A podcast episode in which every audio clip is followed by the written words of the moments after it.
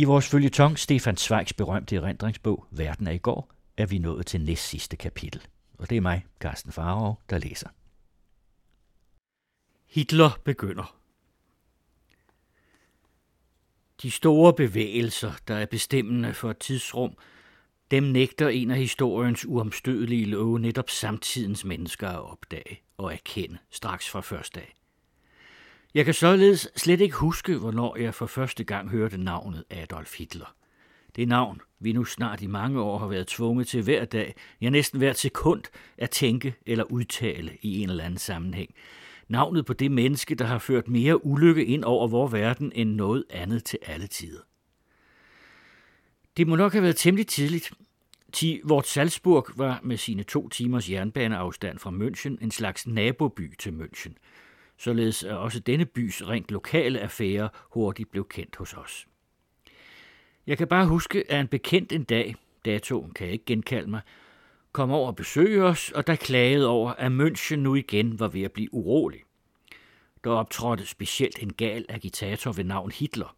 Han afholdt møder med vilde prylescener og rasede på den mest vulgære måde mod republikken og jøderne. Navnet gik ind af mit ene øre og ud af det andet. Det optog mig ikke synderligt. Hvor mange nu længst forglemte navne på agitatorer og kubmager dukkede ikke op i det forvildede Tyskland dengang, for lige så snart at forsvinde igen. Navne som kaptajn Erhardt med Baltikumstropperne, general Kapp, Fememorderne, de bayerske kommunister, de rinske separatister og frikorpsførerne. I tidens almindelige boblende lavagrød svømmede der hundreder af slige småblæger mellem hinanden, og når de en for en bræst, efterlod de ikke andet end en skiden stank, som tydeligt forrådte den dulte rådenskabsproces i Tysklands endnu åbne sår. Hin nye nationalsocialistiske bevægelses lille organ, Miesbacher Anzeiger, af hvilken senere Völkischer Beobachter voksede frem, gled også engang gennem mine hænder. Men hvad, Misbak var jo kun en landsbyflække, og avisen var yderst ordinær. Hvad kom den også ved? Men så begyndte der pludselig i nabogrænsebyerne Reichenhall og Berchtesgaden, som jeg tog over til næsten hver uge, at dukke først mindre og snart større og større flokke op af unge fyre i langskaftede støvler og brune skjorter og med et grelt farvet hagekorsbind om armen. De foranstaltede opmarscher og møder, paraderede gennem gaderne med sange og talekor, klistrede kæmpe plakater op og smurte husvæggene over med hagekors. For første gang blev jeg nu klar over, at der måtte stå finansielle og andre indflydelsesrige kræfter bag disse pludseligt opdukkede bander. Den ene mand, Hitler, som dengang endnu udelukkende holdt sine taler i Bayerns ølkælder, kunne ikke have rustet disse tusind unge fyre op til slidt kostbart apparat. Det måtte være stærkere hænder som skubbede denne nye bevægelse frem. Ti uniformerne var flunkende nye, og midt i en fattigdoms tid, hvor arméens sande veteraner endnu gik rundt i lasede uniformer, rådede stormtropperne, som blev sendt rundt fra by til by, over en forbløffende mængde flotte nye biler, motorcykler og lastbiler. Til og med lå det klart for dagen, at det var militær ledelse, der trænede disse unge folk taktisk, eller som man dengang sagde, disciplinerede dem paramilitærisk – og det måtte være Reichswehr, som Hitler fra første dag havde tjent som spion, som her foretog regelmæssig teknisk skoling med et materiale, man beredvilligt havde ydet det. Ved et tilfælde fik jeg snart lejlighed til at jagtage en af disse i forvejen indøvede kamphandlinger. Det var i en af grænsebyerne, hvor der just blev afholdt et socialistisk møde i største fredsomlighed. Pludselig kom fire lastbiler susende, hver en tæt stoppet med gummiknibbelbærende nationalsocialistiske drenge, og ganske som jeg i sin tid havde set det på Markuspladsen, overrumplede de ved deres hurtighed de uforberedte mødedeltagere. Ja, det var den samme fascisterne aflurede metode. Den var kun mere militært præcist indeksasseret og på tysk vis systematisk forberedt ind til mindste enkelhed.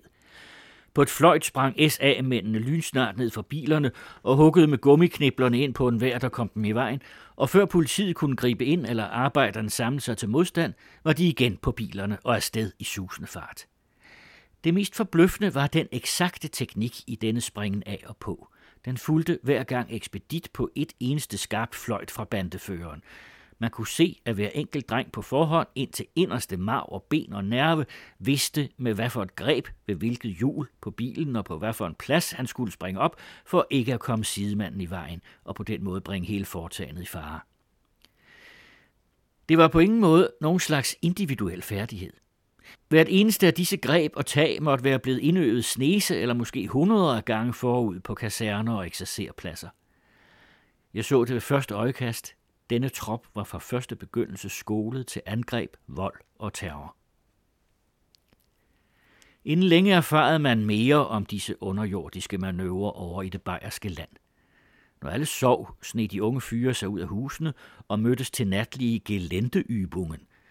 Rigsværens officerer i eller uden for tjeneste, betalt af staten eller af partiets mystiske pengebagmænd, indeksercerede den trop, uden at myndighederne skænkede disse selvsomme natmanøvrer sønderlig opmærksomhed. Sov de mon faktisk, eller lukkede de det ene øje til? Regnede de bevægelsen for ligegyldig, eller hjalp de lige frem med til hemmeligt at støtte den? I midlertid blev selv de, der underjordisk havde støttet bevægelsen, forskrækket over at se, hvor brutalt og hastigt den pludselig skød i vejret. En morgen vågnede myndighederne op og opdagede, at München var i Hitlers hænder. Alle ledende stillinger besatte, og aviserne med revolver tvunget til triumferende at forkynde revolutionens sejr. Som ud af de skyer, den intetanende republik havde nøjes med at se drømmene op imod, fremtræn herr Deus ex machina, general Ludendorff, den første af de mange, som troede, de kunne spille Hitler på næsen, og som i stedet selv blev taget ved næsen af ham. Det berømte putsch, der skulle erobre Tyskland, begyndte om formiddagen, og middagen, det er her ikke min opgave at fortælle verdenshistorie, var det forbi. Hitler flygtede og blev arresteret. Dermed synes bevægelsen slået ned. I dette år, 1923, forsvandt hagekorsene og stødtropperne, og navnet Adolf Hitler gled næsten ned i glemsel igen. Ingen tænkte mere på ham som en eventuel magtfaktor. Et par år senere dukkede han frem igen, og nu bar utilfredshedens brusende bølger ham hastigt fremad og opad. Inflationen, arbejdsløsheden, de politiske kriser og ikke mindst udlandets dårskab havde sat det tyske folk i oprør. I alle kredse af det tyske folk var der en uhyre trang til orden. Orden har altid betydet mere for tyskerne end frihed og retfærdighed. Selveste Goethe sagde, at uorden var ham endnu mere imod end uretfærdighed. Den, der lovede at skaffe orden, han havde fra begyndelsen af hundreder af tusinder bag sig. Men vi begreb stadig ikke faren. De få blandt forfatterne, som virkelig havde gjort sig den ulejlighed at læse Hitlers bog, spottede over svulstigheden i hans papirprosa, i stedet for at beskæftige sig med hans program. I stedet for at advare, beroligede de store demokratiske aviser dagligt deres læsere med den forklaring, at bevægelsen uundgåeligt ville bryde sammen i morgen eller i overmorgen. Den formåede dengang faktisk kun med møje at finansiere sin enorme agitation ved hjælp af sværindustriens penge og ved dumdristig gøren gæld. Men måske har man i udlandet aldrig rigtig forstået den egentlige grund til, at man i Tyskland i den grad undervurderede og bagatelliserede Hitlers person og stigende magt. Tyskland har ikke blot altid været en klassestat, men i lys af dette klasseideal havde det altid været tynget af en urokkelig overvurdering og afgudstyrkelse af dannelsen. Bortset fra et par generaler var de høje stillinger i staten udelukkende forbeholdt de såkaldt akademisk dannede mens mænd som Lloyd George i England, Garibaldi og Mussolini i Italien og Briand i Frankrig faktisk var steget fra folket op til de højeste statsembedstillinger, var det for tyskerne noget utænkeligt, at en mand, der ikke engang havde gået kommunskolen helt igennem, en sige, der havde frekventeret en højere skole, af en mand, der havde overnattet på mandsherberger og på endnu i dag uopklaret vis år igennem havde fristet en uklar skæbne, at han nogensinde skulle kunne så meget som nærme sig en stilling, som før var blevet beklædt af mænd som friherre von Stein, Bismarck og Fyrst Bülow. Der er intet, der i så høj grad som dette dannelseshovmod har fristet de tyske intellektuelle kredse til at blive ved med i Hitler kun at se en ølstueagitator, som aldrig kunne blive farlig for alvor. På et tidspunkt da han for længst havde vundet sig mægtige hjælpere i de mest forskellige kredse ved hjælp af dem, der usynligt sad og trak i trådene for ham. Og selv da han på hin januardag 1933 var blevet kansler, betragtede den store mængde, og endnu de, der havde skudt ham frem på den post, ham kun som en provisorisk optager af pladsen, og nationalsocialismens herredømme som en forbigående episode. Dengang kom Hitlers kynisk geniale teknik for første gang for dagen i større stil. I mange år havde han givet løfter til alle sider og vundet fortalere inden for alle partier, og de troede alle sammen, de kunne bruge den ubekendte soldats mystiske evner til at mele deres egen kage. Men nu triumferede i det mindre den samme teknik, som Hitler senere udøvede i storpolitikken. At slutte pakter under eder og med tysk trohjertighed, just med dem han agtede at knuse og udrydde. Så ypperligt forstod han at blænde alle partier med sine løfter, at der den dag, da han kom til magten, herskede jubel i de mest modsatte lejre. Monarkisterne i Dorn mente, han var kejserens mest tro forløber og banebryder, men i lige så høj grad frydes de bayerske, de wittelbachske monarkister i München. Også de anså ham for deres mand. De tysk nationale håbede, han ville hugge det brænde, de selv ville fyre i deres ovne med, deres fører Hugenberg havde gennem en kontrakt sikret sig den vigtigste plads i Hitlers kabinet og troede, at han nu havde hånd i hanke. Selvfølgelig blev han trods den beedige overenskomst smidt ud efter de første par uger. Sværindustrien følte sig gennem Hitler befriet for frygten for bolsjevikkerne. Den havde nu fået den mand til magten, den i overvis hemmeligt havde finansieret, og samtidig åndede de forarmede småborgere befriet og begejstret op. Hitler havde jo på 100 møder lovet dem, at renteslaveriet skulle brydes i tu. De små mellemhandlere mindedes Hitlers løfte om at lukke de store varehuse, der var deres farligste konkurrenter, et løfte, der aldrig blev holdt, og frem for alt var Hitler militæret velkommen, fordi han tænkte militært og skældte ud på pacifismen. Til og med Socialdemokraterne så ikke så uvenligt på hans opsving, som man skulle have ventet. De håbede jo nemlig på, at han ville afskaffe deres ærkefjender, kommunisterne, der pressede så ubehageligt på. De mest forskellige, de mest modsatte partier betragtede denne ukendte soldat, der med dyre eder havde lovet og besvoret hver stand, hvert parti og hver retning, alt som deres ven. End ikke de tyske jøder var særlig for urolige ved det. De indbildte sig, en jakobiner som minister ikke mere var nogen jakobiner, og en kansler for det tyske rige selvfølgelig ville aflægge en antisemitisk agitationsvulgære manerer. Og når alt kom til alt, hvor kunne han sætte noget voldeligt igennem i en stat, hvor retten var fast forankret, hvor rigsdagens flertal var imod ham, og hvor hver enkelt statsborger vidste, at hans frihed og lighed var sikret ifølge den forfatning, der var aflagt højtidelig ed på. Så kom rigsdagsbranden. Rigsdagen forsvandt. Gøring slap sine hårdt og løs. Med et slag var al ret i Tyskland knust. Med gysen erfarede man, at der midt i en fredstid fandtes koncentrationslejre, og at der i kasernerne blev indbygget hemmelige rum, hvor man uden nogen lov og dom og formaliteter likviderede uskyldige mennesker. Det kan kun være et pludseligt udbrud af afsindigt raseri, sagde man til sig selv. Det kan da ikke blive ved i vort 20. århundrede. Det var imidlertid kun den første begyndelse. Nu spidsede verden øren. Den vægrede sig først ved at tro det utrolige, men allerede i de dage så jeg de første flygtninge. De var om natten klatret over Salzburgbjergene eller svømmet over grænsefloden. Udhungrede, pjaltede og forvirrede stirrede de på en. Med dem var den paniske flugt for umenneskeligheden begyndt. En flugt, som skulle fortsætte videre ud over hele jordkloden.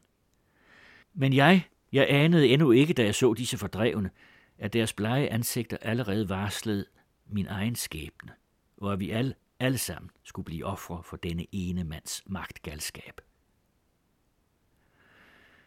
30-40 års dybt indgroet tro på verden kan man ikke let kaste fra sig på et par uger. Forankret som vi var i vores egne anskuelser om ret og retfærdighed, troede vi på eksistensen af en tysk, en europæisk, en verdenssamvittighed, og var overbeviste om, at der fandtes et mål af umenneskelighed, som en gang for alle ville gøre sig selv umulig over for menneskeheden. Da jeg jo her prøver på at være så ærlig som muligt, må jeg tilstå, at vi alle i 1933-34 i Tyskland og Østrig hver gang i forvejen ikke regnede en hundrededel, ja en tusindedel af det, som et par uger senere brød ind over os, for muligt. I midlertid var det på forhånd klart, at vi frie og uafhængige forfattere kunne vente visse vanskeligheder og ubehageligheder, uantagelige fordringer og en vis fjendtlig indstilling. Straks efter Richtersbranden sagde jeg til min forlægger, at nu ville det nok snart være forbi med mine bøger i Tyskland. Dengang i 1933 blev han endnu helt forbavset over slig påstand. Han sagde, hvem skulle dog forbyde deres bøger? De har jo aldrig skrevet et ord mod Tyskland eller blandet dem i politik. Man ser altså alle uhyreligheder, såsom bogbålene og skampælfesterne, som få måneder senere var blevet virkelighed, var en måned efter Hitlers magtovertagelse endnu hinsides alt tænkelig, selv for vidtskuende folk. Til i sin for alle skrubler blottede narreteknik vogtede nationalsocialismen sig vel for helt og fuldt at vise, hvor radikale mål den havde stillet sig, før verden var blevet hærdet. Den udøvede derfor sin metode forsigtigt. Den gav altid kun en lille dosis af gangen. Derpå fulgte så en lille pause, bestandig kun en lille pille at sluge, og derefter et øjeblik til at afvente i, om den mund havde været for stærk, om verdens samvittighed nu også kunne holde til den dosis. Og da den europæiske samvittighed, til skade og til skam og skændsel for vores civilisation, på det ivrigste betonede sin uinteresserethed, fordi disse voldshandlinger jo foregik hinsides grænsen som indre politiske, blev doserne stærkere og stærkere, indtil omsider hele Europa gik til grunde ved den. Hitler har ikke præsteret noget mere genialt end denne taktik med at føle sig langsomt frem, og så efterhånden gå videre og videre og voldsommere og voldsommere frem over for et Europa, der moralsk og snart også militært blev svagere og svagere. Den for længst i stillhed planlagte aktion til undertrykkelse og ødelæggelse af hvert frit ord og enhver uafhængig bog i Tyskland foregik efter samme følelser for metode. Det var ikke sådan, at der med det samme blev udstedt en lov, der rent ud forbød vores bøger. Den kom først to år senere. I stedet for gjorde man først en lille stille prøve på, hvorvidt man kunne gå, i det man overlod den første attack på vores bøger til en officielt uansvarlig gruppe, nemlig de nationalsocialistiske studenter. Efter samme system, som da man iscenesatte folkeharme for at gennemtvinge den for længst besluttede jødeboykot, gav man studenterne hemmelig stikordsordre til åbenlyst at vise deres oprørthed over for vores bøger. Og glade for enhver given lejlighed til at kundgøre deres reaktionære sindelag, rottede Tysklands studenter sig lydigt sammen ved hver enkelt universitet, hentede eksemplarer af vores bøger fra boghandlerne og marcherede under vejene faner afsted med byttet hen til en offentlig plads. Der blev bøgerne så enten efter gammel tysk sæd, middelalderen var med et blevet trumf, navlet til skampælen, til den offentlige gabestok. Jeg har selv set et sådan med et søm gennemboret eksemplar af en af mine bøger, som en venligsindet student redde efter eksekutionen og bragte mig som gave. Eller de blev, da det desværre ikke var tilladt at brænde mennesker, brændt til aske på store brændebål til recitation af patriotiske sentenser. Vel havde propagandaminister Goebbels efter længere nølen i sidste øjeblik besluttet sig til at give bogbålene sin velsignelse. Men de blev dog ved med at være en halvofficiel forholdsregel, og intet viser tydeligere, hvor lidt selve Tyskland endnu dengang identificerede sig med slige gerninger, end at publikum ikke drog de ringeste konsekvenser af disse studenternes autodafier og bandløsninger. Skønt boghandlerne fik påmindelse om ikke at lægge nogen af vores bøger ud i vinduerne, og skønt ingen aviser mere omtalte dem, lod det virkelige publikum sig ikke det mindste påvirke. Så længe det endnu ikke lød på tugthus eller koncentrationslejr, blev mine bøger i årene 1933 og 1934, trods alle vanskeligheder og chikanerier, solgt næsten lige så talrigt som før. Den grandiose forordning til det tyske folks værn, zum Schutz des deutschen Volkes, der erklærede tryk, salg og spredning af vores bøger for statsforbrydelse, måtte først gøres til lov for at man med vold kunne få os trukket bort fra de 100.000 og millioner af tyskere, der endnu den dag i dag, hvis de måtte, hellere ville læse os og følge os i vort arbejde, end alle de pludseligt opreklamerede Blut und Boden digtere. At få lov til at dele den skæbne, den fuldstændige litterære eksistens til intetgørelse i Tyskland, med så eminente samtidige som Thomas Mann, Heinrich Mann, Franz Werfel, Freud, Einstein og mange andre, hvis arbejder jeg finder ulige vigtigere end mine egne, har jeg snarere følt som en ære end som en skam. og enhver martyrgestus er mig i den grad imod, at jeg kun ugerne omtaler, hvordan jeg blev draget med ind i den fælles skæbne. Men ejendomlig nok blev det just beskåret mig at bringe nationalsocialisterne og til og med selveste Hitler i en pinlig situation. Blandt alle de forkædrede litterære skikkelser blev just min atter og atter genstand for vild ophidselse og endeløs debat i de høje og højeste kredse i Berchtesgaden Villaen, således at jeg til mit livs opmuntrende enkelheder kan føje den beskidende oprejsning, der for mig ligger i at have forårsaget nytidens dengang mægtigste mand, Adolf Hitler, ikke liden erholdelse. Allerede i det nye regimes første dage havde jeg uden egen skyld forårsaget en slags oprør. Gennem hele Tyskland gik der nemlig dengang en film, hvis drejebog var bygget over min novelle Brændende Geheimnis, og som havde samme titel. Ingen havde hidtil taget ringeste anstød af den titel. Da, dagen efter rigsdagsbranden, som nationalsocialisterne forgæves søgte at skyde kommunisterne i skoen, begav det sig, at folk samledes i klynger foran biografplakaterne med deres brændende geheimnis, i det de blinkede til hinanden, støttede hinanden i siden og grinede. Gestapo-folkene begreb snart, hvorfor folk lå ved at læse den titel, og endnu samme aften jo politifolk rundt på motorcykler. Forestillingerne blev forbudt, og fra næste dag af var titlen på min novelle Brændende Geheimnis sporløst forsvundet fra alle avisernes boghandlerannoncer og fra alle plakatsøjler. Men at forbyde en enkelt titel, som forstyrrede den, ja, selv at brænde og ødelægge vores samlede værker, det havde jo alt sammen været en smal sag. Derimod var der et bestemt tilfælde, i hvilket de ikke kunne ramme mig, uden samtidig at skade den mand, som de netop i dette kritiske øjeblik absolut behøvede med henblik på deres prestige over for verden.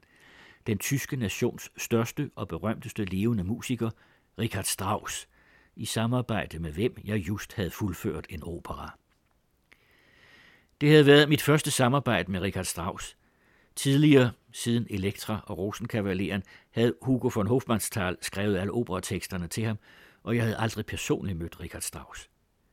Efter Hofmannsthals død meddelte han mig gennem min forlægger, at han gerne ville begynde på et nyt arbejde og spurgte, om jeg var villig til at skrive en operatekst til ham. Jeg forstod fuldt ud det ærefulde i et sådan tilbud. Siden Max Reger havde sat mine første digte i musik, havde jeg altid levet i musik og sammen med musikere. Jeg var knyttet til Busoni, Toscanini, Bruno Walter og Alban Berg i nært venskab, men jeg vidste ikke nogen skabende musikere i vor tid, som jeg ville have været mere villig til at tjene end Richard Strauss, den sidste af den store æt af tyske fuldblodsmusikere, som når fra Hentel og Bach over Beethoven og Brahms op til vor tid. Jeg erklærede mig øjeblikkelig villig, og gjorde straks ved vort første møde Strauss det forslag til motiv for en opera at tage temaet The Silent Woman af Ben Johnson. Og det betød en stor overraskelse for mig at mærke, hvor hurtigt og klarsynet Strauss gik ind på alle mine forslag. Aldrig havde jeg ventet at møde en så lynhurtig opfattende kunstforstand og en så forbløffende dramaturgisk viden hos ham. Endnu mens man fortalte ham stoffet, udformede han det allerede dramatisk og tilpassede det straks, endnu mere forbløffende, grænserne for sin egen kunde. Og dem overskuede han med næsten uhyggelig klarhed. Jeg har mødt mange store kunstnere i mit liv, men aldrig en, der forstod at bevare objektiviteten over for sig selv, så abstrakt og ufejlbarligt. Strauss erklærede således frimodigt over for mig allerede i vort bekendtskabs første time, at han meget vel vidste, at en musiker på 70 ikke mere besad den musikalske inspirations oprindelige styrke. Symfoniske værker som til Eulenspiegel og Tod und Verklärung ville han næppe mere kunne præstere.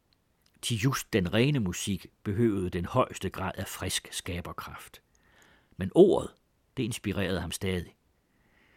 Et allerede forhåndenværende og formet stof formåede han stadig helt ud at illustrere, fordi musikalske temaer spontant udviklede sig for ham ud fra ord og situationer, og derfor havde han nu i sine senere år udelukkende helliget sig operaen.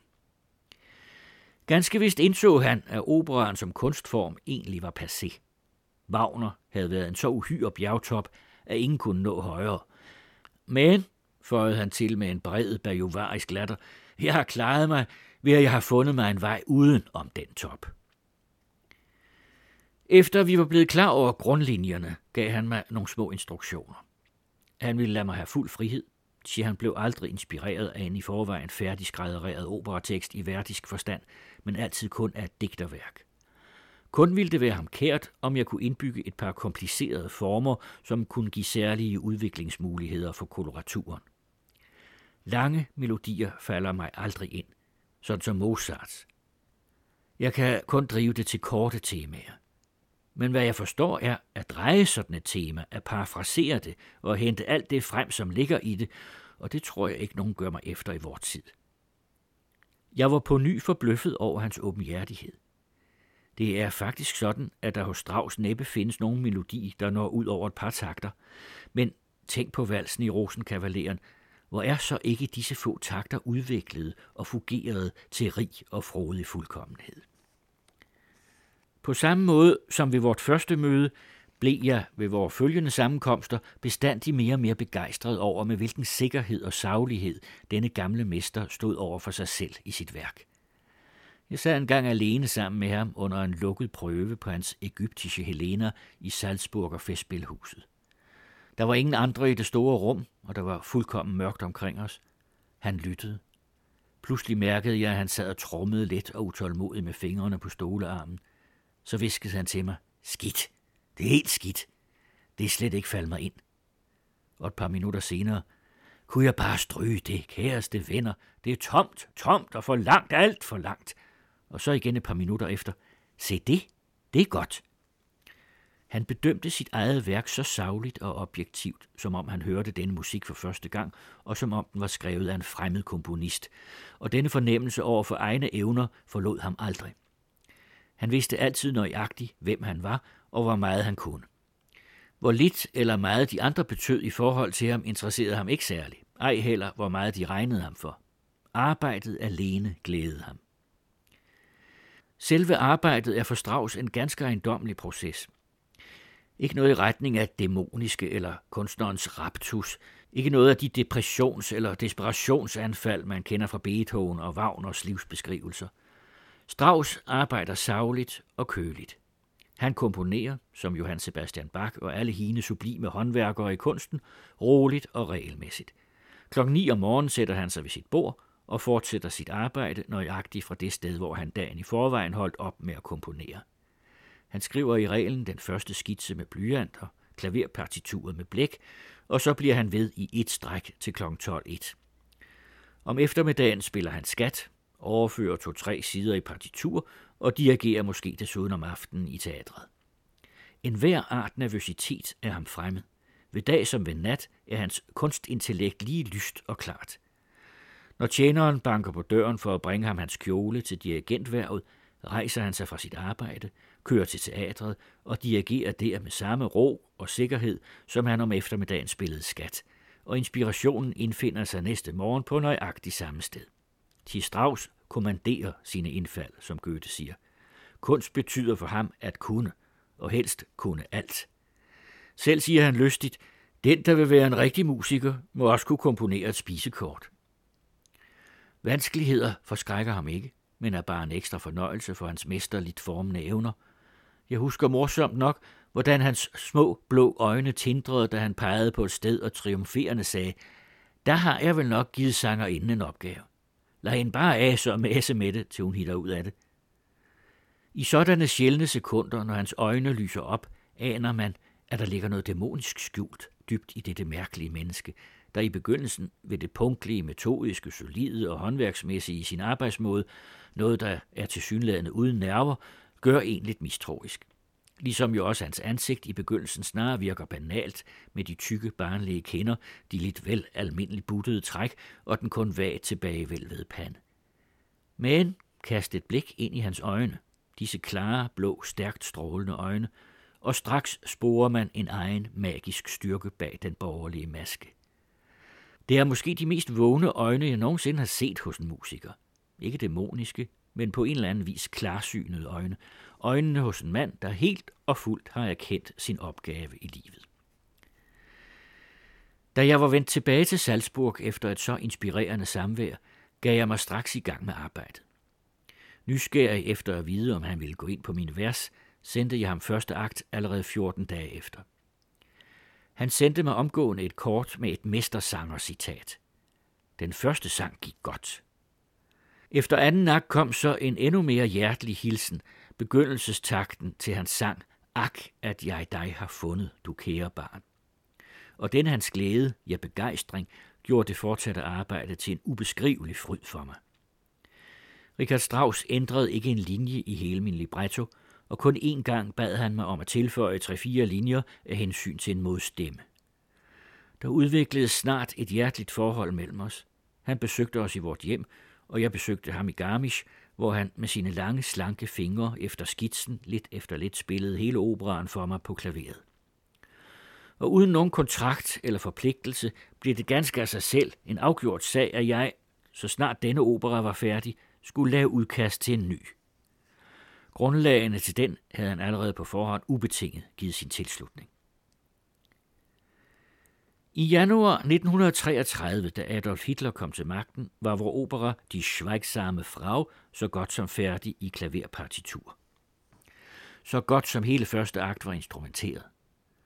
Få uger senere kom det skrappe dekret, der forbød de tyske scener at opføre værker af ikke-ariere samt værker, en jøde på en eller anden måde havde været delagtig i. Det store band udvides til at ramme endnu de døde. Til alle verdens musikvenners store harme blev Mendelssohns statue for en Gewandhaus i Leipzig fjernet.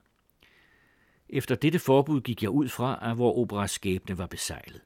Jeg gik ud fra som selvfølgelighed, at Richard Strauss ville opgive at fortsætte vort arbejde og ville begynde på et andet sammen med en anden. Men i stedet for skrev han det ene brev efter det andet til mig om, hvad jeg dog tænkte på. Lige tværtimod. Han var nu allerede ved instrumentationen, og derfor skulle jeg forberede teksten til hans næste opera. Det faldt ham aldeles ikke ind at lade sit samarbejde med mig forbyde af nogen som helst. Og jeg bekender åbent, at han under sagernes hele forløb trofast og lojalt holdt fast ved kammeratskabet, så længe det overhovedet var muligt. Men samtidig traf han ganske vist foranstaltninger, der var mig mindre sympatiske. Han nærmede sig magthaverne, kom ofte sammen med Hitler, Göring og Goebbels, og på en tid, da selv Furtwängler endnu offentligt kritiseret, lod han sig udnævne til præsident for det nazistiske Reichsmusikkammer. Denne hans synlige, sympatiske indstilling var i det øjeblik overordentlig vigtig for nazisterne. Til ærgerligt nok havde jo ikke blot de bedste forfattere, men også de vigtigste musikere åbenlyst vendt dem ryggen, og de få, der støttede dem eller løb over til dem, var ukendte i videre kredse. I et så pinligt øjeblik tydeligt at få Tysklands berømteste musiker på sin side, det betød i rent dekorativ forstand en umådelig gevinst for Goebbels og Hitler. Strauss fortalte, at Hitler allerede i sine viner vagabondår med møjsommeligt sammensparede penge var rejst til Græs for at overvære premieren på Salome. Hitler højagtede Strauss demonstrativt. På alle festaftener i Berchtesgaden blev der ved siden af Wagner næsten kun foredraget Strauss-sange. For Strauss' vedkommende var sympatien betydeligt mere beregnende. For hans kunstegoisme, som han altid åbent og køligt vedkendte sig, var det inderst inde ligegyldigt, hvad for et regime, der herskede. Han havde tjent den tyske kejser som kapelmester og instrumenteret militærmarscher for ham. Så havde han tjent kejseren af Østrig som hofkapelmester i Wien, men han havde lige så vel været persona gratissima i den østriske og den tyske republik. Desuden var det af vital interesse for ham at komme nationalsocialisterne i særlig grad i møde, da han nemlig i nationalsocialistisk forstand havde en mægtig skyldkonto. Hans søn havde ægtet en jødinde, og han måtte frygte for, at hans børnebørn, som han elskede overalt i verden, ville blive udelukket fra skolerne som giftigt kryb. Hans nyeste opera var besmittet gennem mig. Hans tidligere opera gennem den ikke rent ariske Hugo von Hofmannsthal – og hans forlægger var jøde. Så meget mere påkrævet forekom det ham derfor, at han skaffede sig rygdækning. Og han arbejdede udholdende i denne ånd. Han dirigerede, hvor og når de nye herrer forlangte der ham. Han satte en hymne i musik til olympiaden, og samtidig skrev han til mig i sine uhyggeligt frimodige breve med liden begejstring om det værv, han der havde fået. I virkeligheden var der i kunstnerens hellige egoisme kun ét, der galt for ham – at holde sit arbejde ved lige og levende, og frem for alt at få den nye opera, der stod hans hjerte særlig nær, opført. Slige koncessioner til nationalsocialisterne var selvfølgelig i højeste grad pinlige for mig. For hvor let kunne man ikke få det indtryk, at jeg hemmeligt virkede med til eller blot billigede, at der med min person skulle gøres en enestående undtagelse fra den forsmedelige boykot. Fra alle sider trængte mine venner ind på mig for at få mig til at protestere offentligt mod en opførelse i det nationalsocialistiske Tyskland. Men for det første afskyer jeg principielt offentlige og patetiske gestus, og for det andet var det mig imod at berede et geni af Richard Strauss' rang vanskeligheder. I sidste instans var Strauss den største levende musiker og 70 år gammel. Tre år havde han anvendt på dette værk, og i hele dette tidsrum havde han i forholdet til mig udvist venskabeligt sindelag, korrekthed og til og med mod. Derfor holdt jeg det for det rigtigste af mig at tige stille og afvente begivenhedernes gang. Desuden vidste jeg, at den bedste måde at berede de nye vogtere af den tyske kultur vanskeligheder på, var fuldkommen passivitet. For det nationalsocialistiske Reichsschrifttumskammer og propagandaministeriet søgte jo bare et eller andet velkommen påskud til på fyldskørende vis at begrunde et forbud mod deres største musikere.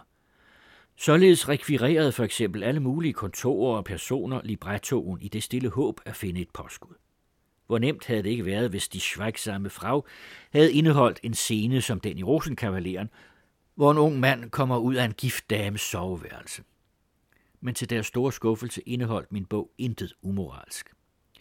Så blev mine bøger og alle mulige Gestapo-kartoteker gennemrådet. Men ej heller her lod der sig opdage noget i retning af, at jeg nogensinde havde sagt et nedsættende ord om Tyskland, lige så lidt som om nogen anden nation på jorden, eller havde været politisk virksom. Hvor meget de end ledte og sled i det, afgørelsen faldt uværligt tilbage på dem selv alene. Om de over for alverdens øjne ville nægte stormesteren, som de selv havde trykket den nationalsocialistiske musikspanner i hånden, retten til at få sin opera opført, eller om de, åh nationale skændsel, endnu en gang, som så ofte før, ville lade de tyske teaterplakater blive tilsvinet af navnet Stefan Zweig. For Strauss havde udtrykkeligt forlangt, at jeg skulle anføres som tekstens forfatter. Jeg glædede mig i al stillhed meget over deres bekymringer og værkende hovedbrud. Jeg anede, at også uden min indsats, eller snarere netop ved min hverken for indsats eller imod indsats, ville min musikalske komedie uværligt udvikle sig til partipolitisk katsenjammer. Partiet luskede udenom afgørelsen, så længe det overhovedet var muligt. Men i begyndelsen af 1934 måtte det træffe afgørelse om, hvorvidt det ville gå imod sin egen lov eller imod tidens største musiker. Terminen kunne ikke skydes længere. Partitur, klaverudtog og tekstbøger var for længst trygt. I Dresden og Hofteatret var kostymerne bestilt, rollerne fordelt og endnu indstuderet. Men endnu var de forskellige instanser, Göring og Goebbels, Reichsschrifttumskammer og Kulturrat, Undervisningsministerium og Streichergarten ikke blevet enige. I hvor høj grad alt det her end kan synes en tosset drøm. Faktum er, at affæren med den svejksamme frag til sidst blev et irriterende statsanlæggende. Ingen af alle instanserne vågede at tage det fulde ansvar for det forløsende, bevilget eller forbudt.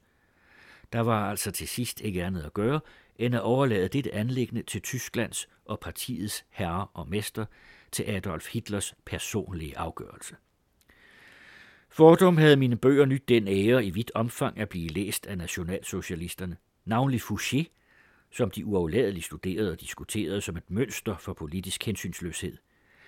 Men at jeg efter Goebbels og Göring også skulle komme til at ulejlige selveste Adolf Hitler med at studere min lyriske librettos tre akter i embeds medfør, det havde jeg sandfærdigen ikke regnet med. Afgørelsen faldt ham ikke let. Som jeg bagefter erfarede af alle slags omveje, blev der en endeløs række konferencer ud af det. Til sidst blev Richard Strauss stævnet for den almægtige, og i egen person meddelte Hitler ham, at han i vor vælte gik imod alle det nye riges love, undtagelsesvis tillod opførelsen. En afgørelse, der formodentlig var lige så modvillig og uærlig som undertegnelsen af pakten med Stalin og Molotov. Så brød der denne for det nationalsocialistiske Tyskland så sorte dag frem, da der endnu en gang blev opført en opera med det forkædrede navn Stefan Zweig paraderende på alle plakatsøjler. Jeg overvejede selvfølgelig ikke første opførelsen, da jeg vidste, at tilskuerpladserne ville strutte af brune uniformer, og at til og med Hitler selv ventede ved en opførelserne. Operaen blev en stor succes, og jeg må til ære for musikkritikerne fastslå, at ni tiende del af dem begejstret udnyttede lejligheden til endnu en gang, den aller sidste gang, at vise deres inderlige modvilje mod racedoktrinerne. De gjorde det ved at sige de venligst mulige ord om min libretto. Samtlige tyske teatre, Berlin, Hamburg, Frankfurt og München annoncerede omgående opførelsen af operaen for den kommende sæson. Da, pludselig, efter den anden opførelse, slog lynet ned fra de højeste himle.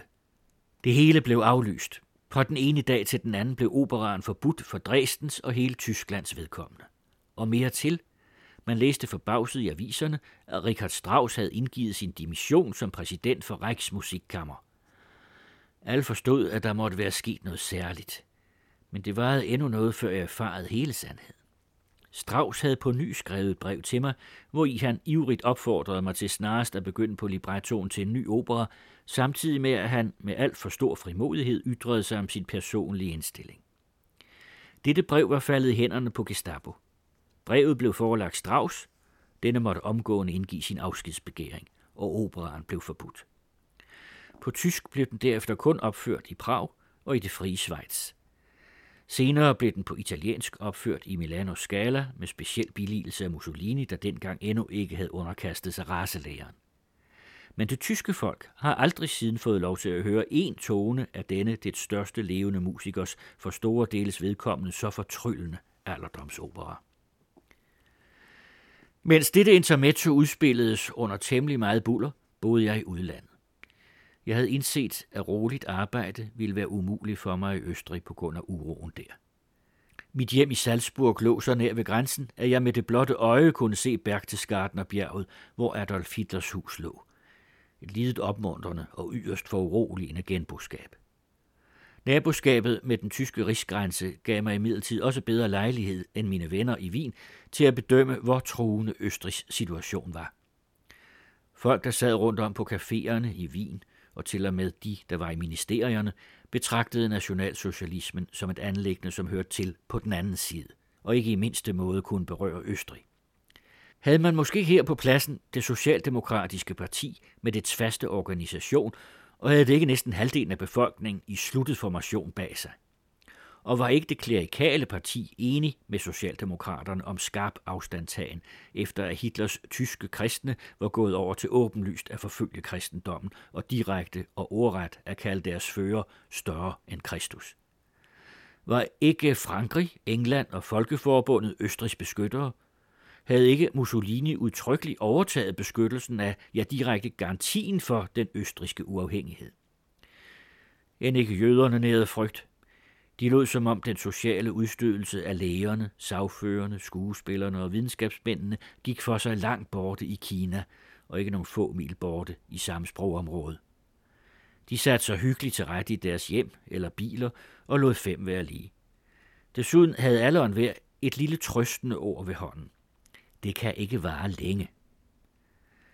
Jeg derimod mindedes en samtale, jeg på en af mine korte rejser i Rusland havde ført med min forhenværende forlægger i Leningrad.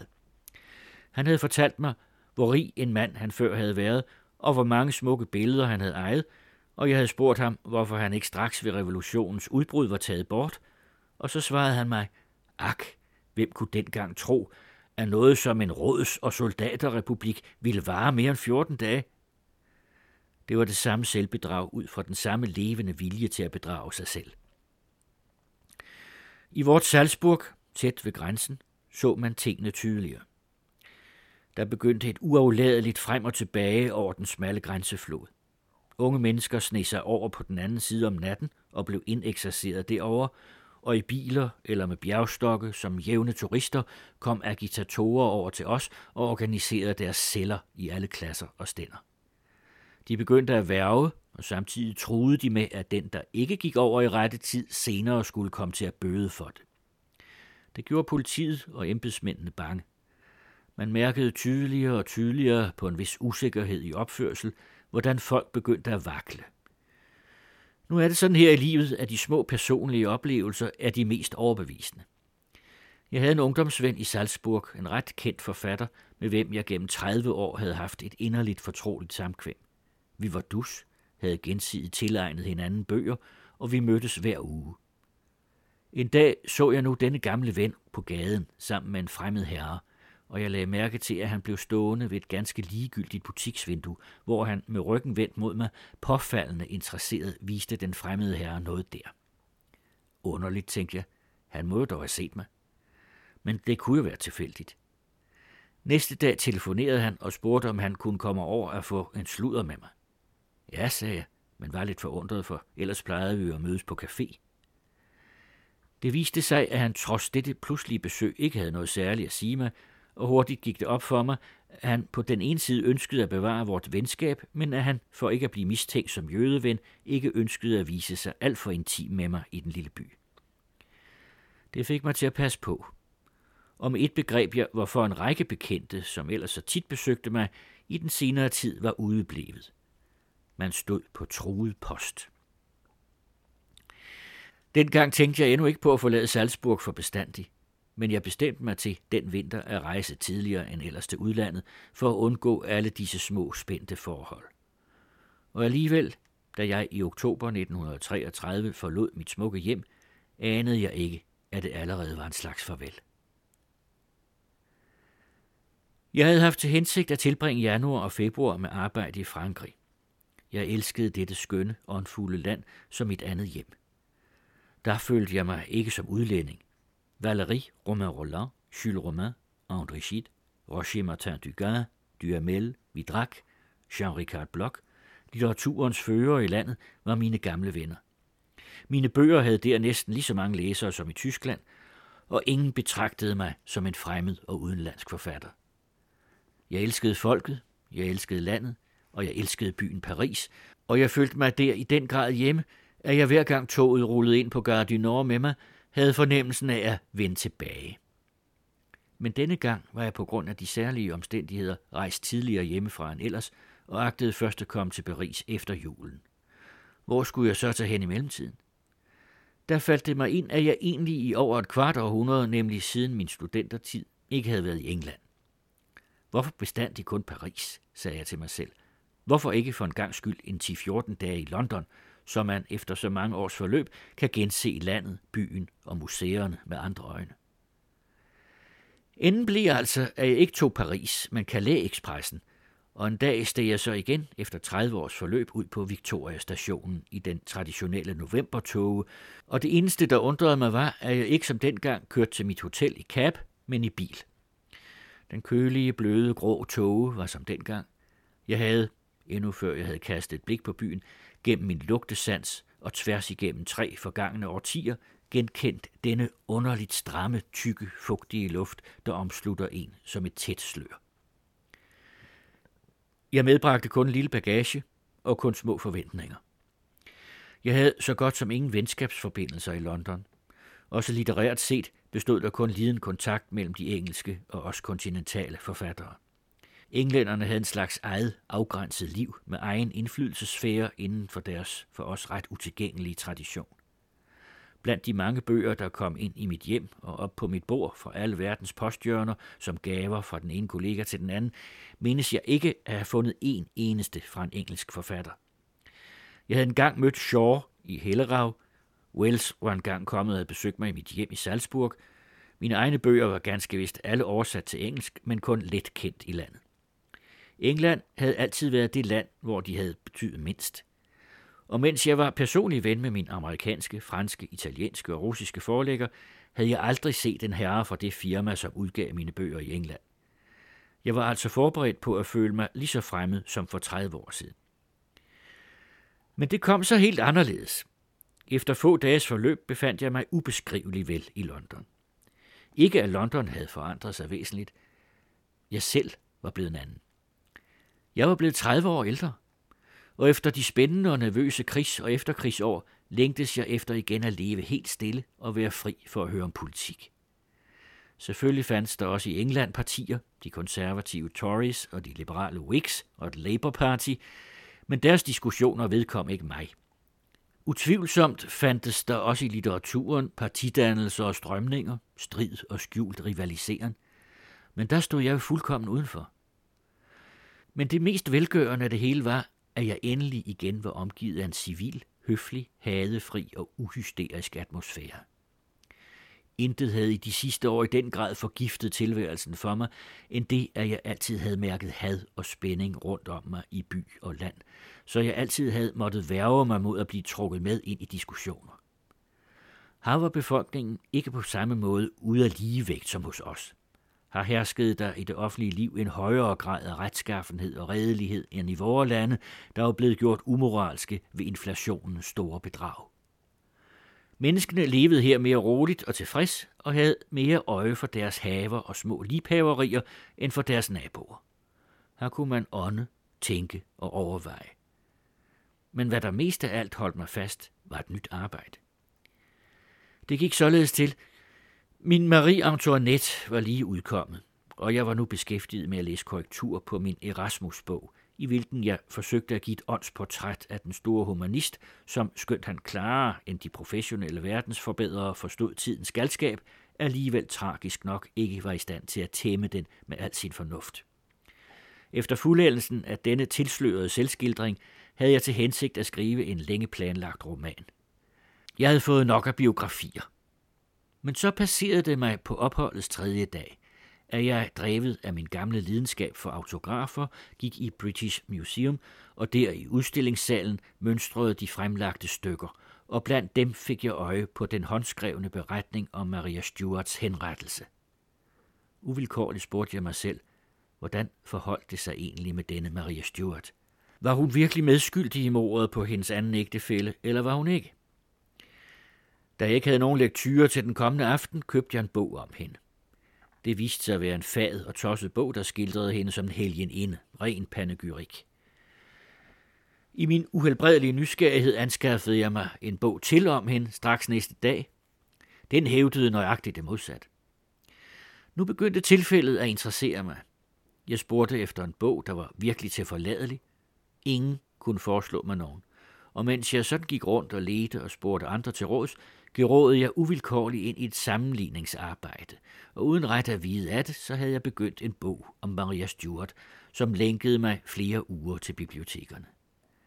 Da i begyndelsen af 1934 igen rejste til Østrig, var jeg fast besluttet på at vende tilbage til London, som jeg nu havde fået kær, for der i al stilhed at fuldføre bogen.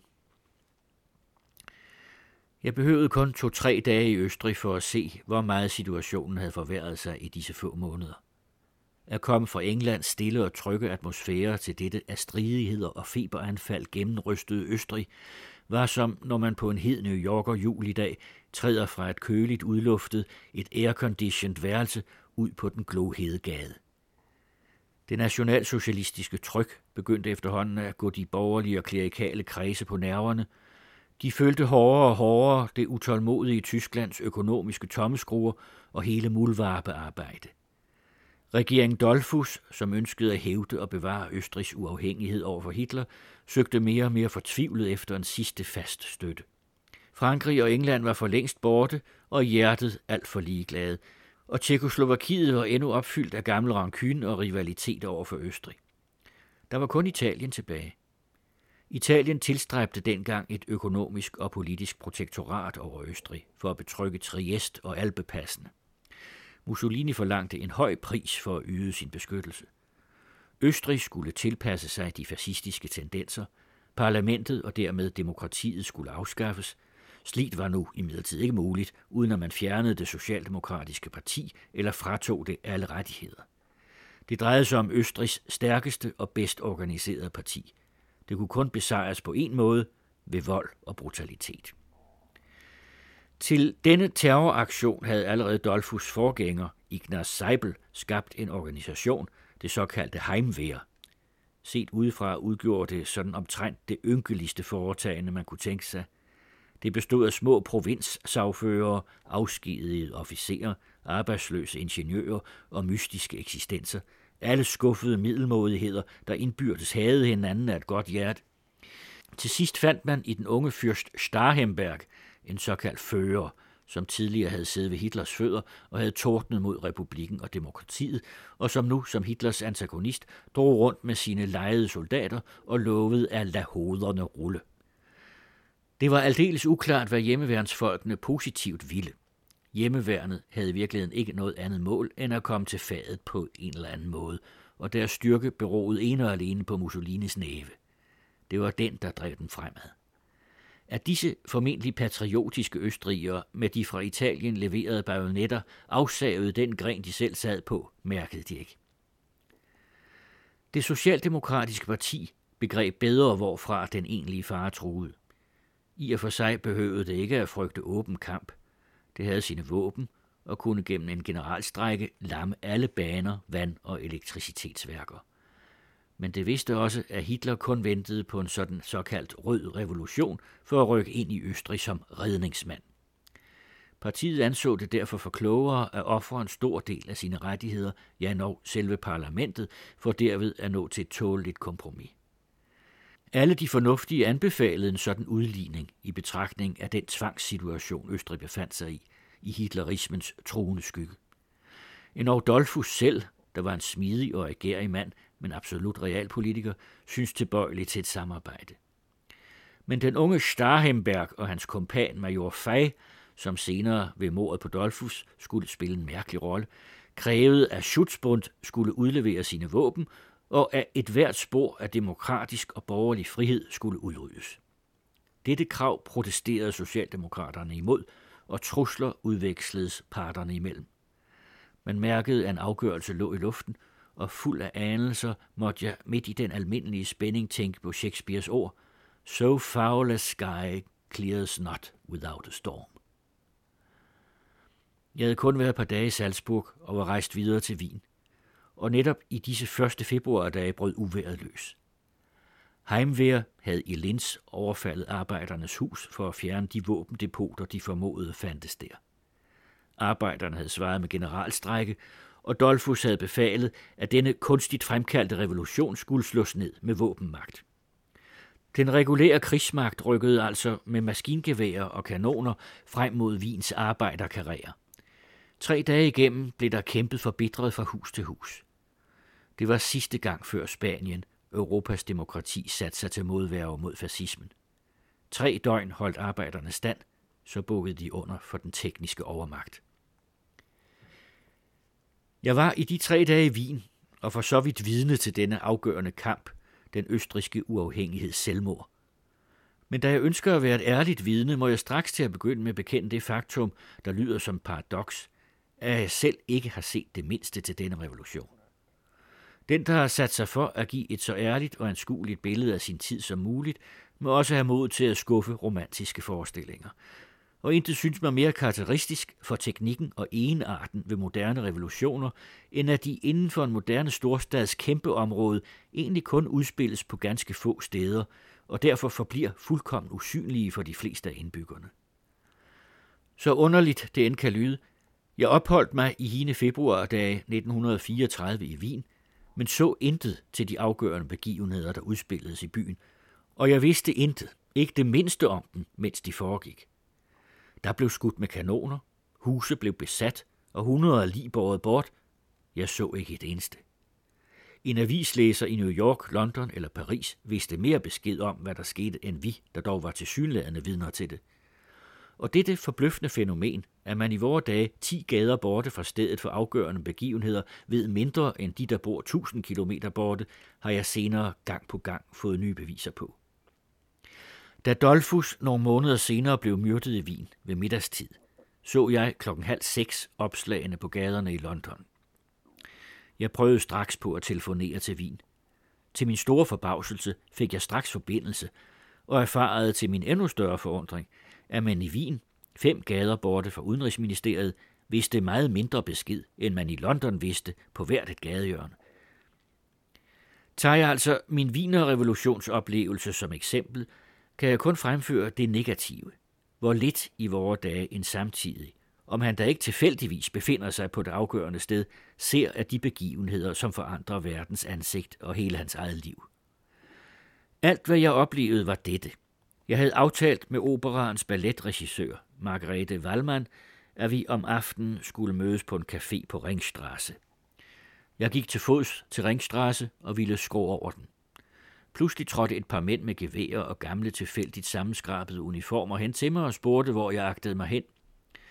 Da jeg havde forklaret dem, at jeg skulle over i Café J, lod de mig roligt gå derover. Jeg vidste hverken, hvorfor der pludselig optrådte slige gardister på gaden, end sige, hvad de bestilte. I virkeligheden var der på det tidspunkt allerede længe blevet skudt og kæmpet forbitret i forstederne. Men ingen havde nogen anelse om det inde i den indre by.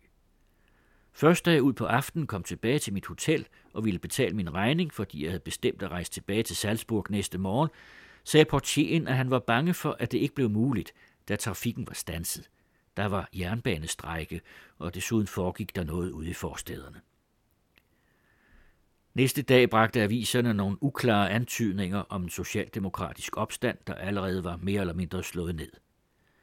I virkeligheden havde kampen først den dag nået sin fulde styrke, og regeringen besluttede sig til for uden maskingevær også at sætte kanoner ind mod arbejderhjemmene. Men heller ikke kanonerne hørte jeg. Om hele Østrig dengang var blevet besat, enten af socialisterne eller nationalsocialisterne eller kommunisterne, ville jeg have vidst lige så lidt om det, som i sin tid indbyggerne i München, som intet anende vågnede om morgenen, og først gennem avisen Münchner Neueste Nachrichten erfarede deres by var i Hitlers hånd. I byens indre distrikter gik livet ganske roligt og regelmæssigt videre, mens kampen rasede i forstederne. Og vi var tåbelige nok til at tro på de officielle meddelelser om, at alt allerede var færdigt og bilagt. På Nationalbiblioteket, hvor jeg var hen og undersøge noget, sad studenterne og læste og studerede som ellers. Alle butikker var åbne, og folk var på ingen måde nervøse. Først på tredje dagen, da det hele var forbi, erfarede man dråbevis sandheden.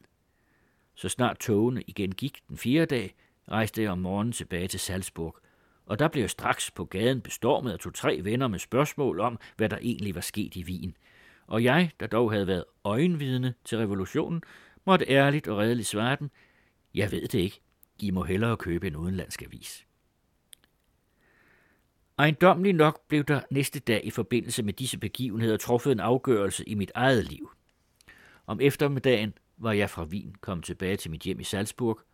Der havde jeg fundet bunker af korrektur og breve, og havde så arbejdet til langt ud på natten for at få alle disse pligter besørget. Næste morgen, da jeg endnu lå i sengen, bankede det på døren. Det var vor brave gamle tjener. Han plejede ellers aldrig at vække mig, uden at jeg havde givet ordre dertil og nævnt et bestemt tidspunkt, men nu viste han sig med et bestyrtet udtryk i ansigtet. Om jeg ikke ville komme ned. Der var nogle herrer fra politiet, som ønskede at tale med mig. Jeg blev en kende forundret, tog slåbrok på og gik nedenunder. Der stod fire civilklædte politifolk, som betroede mig, at de havde ordre til at gennemsøge huset. Jeg skulle øjeblikkeligt udlevere, hvad der var skjult i huset af det republikanske Schutzbunds våben. Jeg indrømmer, at jeg lige straks var for forbløffet til at kunne svare noget. Det republikanske Schutzbunds våben i mit hjem. Sagen var for absurd. Jeg havde aldrig tilhørt noget parti, og heller aldrig brugt mig om politik. Jeg havde i flere måneder ikke været i Salzburg, og ganske bortset fra alt det, ville det have været det latterligste af verden at anlægge et våbendepot netop i dette hus, der lå åbent uden for byen op på et bjerg, således at man let kunne jagtage enhver, der bare gevær eller våben på vej derhen. Jeg svarede altså blot køligt, værsgo at se efter. De fire detektiver gik gennem huset, åbnede et par kister og bankede på et par vægge, men den skødesløse måde, de gjorde det på, røbede, at denne husundersøgelse kun foretoges pro forma – og at ingen af dem for alvor troede på noget våbendepot i dette hus. Efter en halv times forløb erklærede de undersøgelsen for afsluttet og fjernede sig. Det er desværre nødvendigt at komme med en oplysende historisk kommentar til, hvorfor denne farse i den grad harmede mig. Til i løbet af de sidste årtier har Europa og verden jo næsten helt glemt, hvor hellig en ting individets ret og statsborgerens frihed var i gamle dage. Siden 1933 er husundersøgelse og kropsvisitation, vilkårlige arrestationer, formuekonfiskation, forjagelse fra hjem og jord, deportationer og alle andre tænkelige former for menneskelig fornedrelse blevet næsten selvfølgelige foretagelser og jeg kender knap en af mine europæiske venner, hvem slit ikke er overgået. Men dengang, i 1934, var en husundersøgelse endnu en stor fornærmelse i Østrig at en mand, der som jeg stod milevidt fjernet fra al politik, og i overvis ikke engang havde benyttet min stemmeret, var blevet genstand for husundersøgelse. Det måtte have en særlig grund. Det drejede sig faktisk også om et typisk østrisk anlæggende. Politimesteren i Salzburg havde set sig nødsaget til at gå strengt frem mod nationalsocialister, som nat efter nat foruroligede befolkningen ved bomber og eksplosioner. Og denne overvågen var en betænkelig dristighed, for allerede dengang havde partiet sat sin terrortaktik ind. Hver eneste dag modtog myndighederne trusselsbreve, der gik ud på, at de skulle komme til at bøde for det, hvis de fortsat forfulgte nationalsocialisterne. Faktisk blev der også straks den første dag efter Hitlers indmarsch de mest tro østriske embedsmænd slæbt i koncentrationslejre. Når det drejede sig om hævn, holdt nationalsocialisterne altid deres ord med 100 procent. Den tanke lå derfor nær gennem en husundersøgelse hos mig demonstrativt at vise, at man ikke over for nogen som helst vil tilbage for slige sikkerhedsforanstaltninger. Men jeg blev ved denne i og for sig ligegyldige episode klar over, hvor alvorligt sagerne allerede stod til i Østrig, og hvor overmægtigt det tyske tryk var blevet. Mit hjem behagede mig ikke mere efter denne visit af myndighederne, og jeg havde fået en dunkel anelse om, at slige episoder kun var et beskeden forspil til meget mere vidtrækkende indgreb. Samme aften begyndte jeg at pakke mine vigtigste papirer, fast besluttet på fra nu af for bestandig at bo i udlandet. Dette at jeg nu løsnede båndene, betød mere end en afsked med hjem og land. Til min familie hang ved dette hus, som ved selve hjemstavnen. Den elskede det land, vi levede i. Men for mig var den personlige frihed det vigtigste af alt. Uden at underrette nogen af mine venner og bekendte om min hensigt, rejste jeg to dage senere tilbage til London. Det første jeg der gjorde var at meddele myndighederne i Salzburg, at jeg definitivt havde opgivet min bolig. Det var det første skridt, der fjernede mig fra min hjemstavn. Jeg havde siden hine dage i Wien vidst, at Østrig var fortabt. Men jeg anede ganske vist endnu ikke, hvor meget jeg selv mistede derved. Stefan Zweigs Verden er i går er oversat af Helge Kærgaard.